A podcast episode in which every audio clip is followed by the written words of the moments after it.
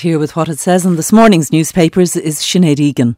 Ashling's killer is still on the loose, says the headline on the front of this morning's Irish Daily Mail, above detail that Gardaí last night released without charge the 40 year old man who was being questioned in connection with the murder of Ashling Murphy in Tullamore on Wednesday afternoon.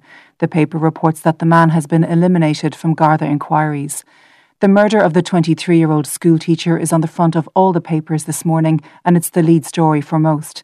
Page one of both the Mail and the Irish Independent carry a photograph of Ashling taken on her graduation day last year. Inside, across pages two and three of the Independent, Conor Feehan spoke to Ashling's family, who were yesterday being comforted by friends and neighbours in the townland of Blueball near Tullamore, where they live. Her father Raymond described his 23 year old youngest daughter as a great worker with great drive, a marvellous musician. She crammed so much into her short life, he said.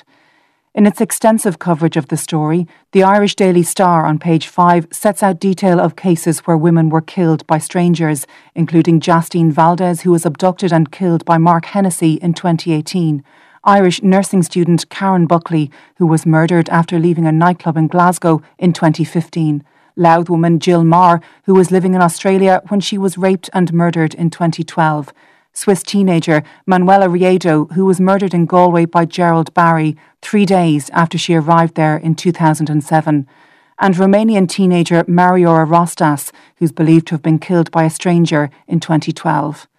On the front of the Irish Times, a photograph of people laying flowers on the banks of the Grand Canal where the fatal attack took place on Wednesday. Alongside, the paper reprints images of the drawings of Miss Murphy done by her first class students in Durrow National School and on the front of the Irish Examiner, a photograph of Ashling playing her violin, and alongside, Liz Dunphy's article captures the mood in Tullamore yesterday.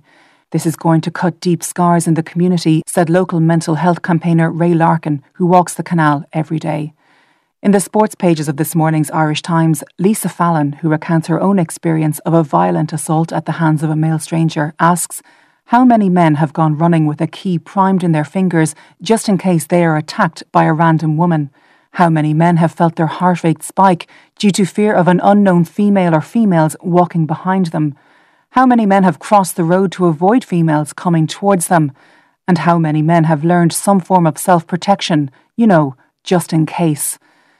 And in the Irish Independent's editorial, the paper writes As has been argued before, not all men practice violence against women but all women live with the threat of it. Violence against women is an outrage to all, but if men are not held accountable by men, if there's the faintest hint that violence is acceptable, then all men, not just the violators, must examine their conscience.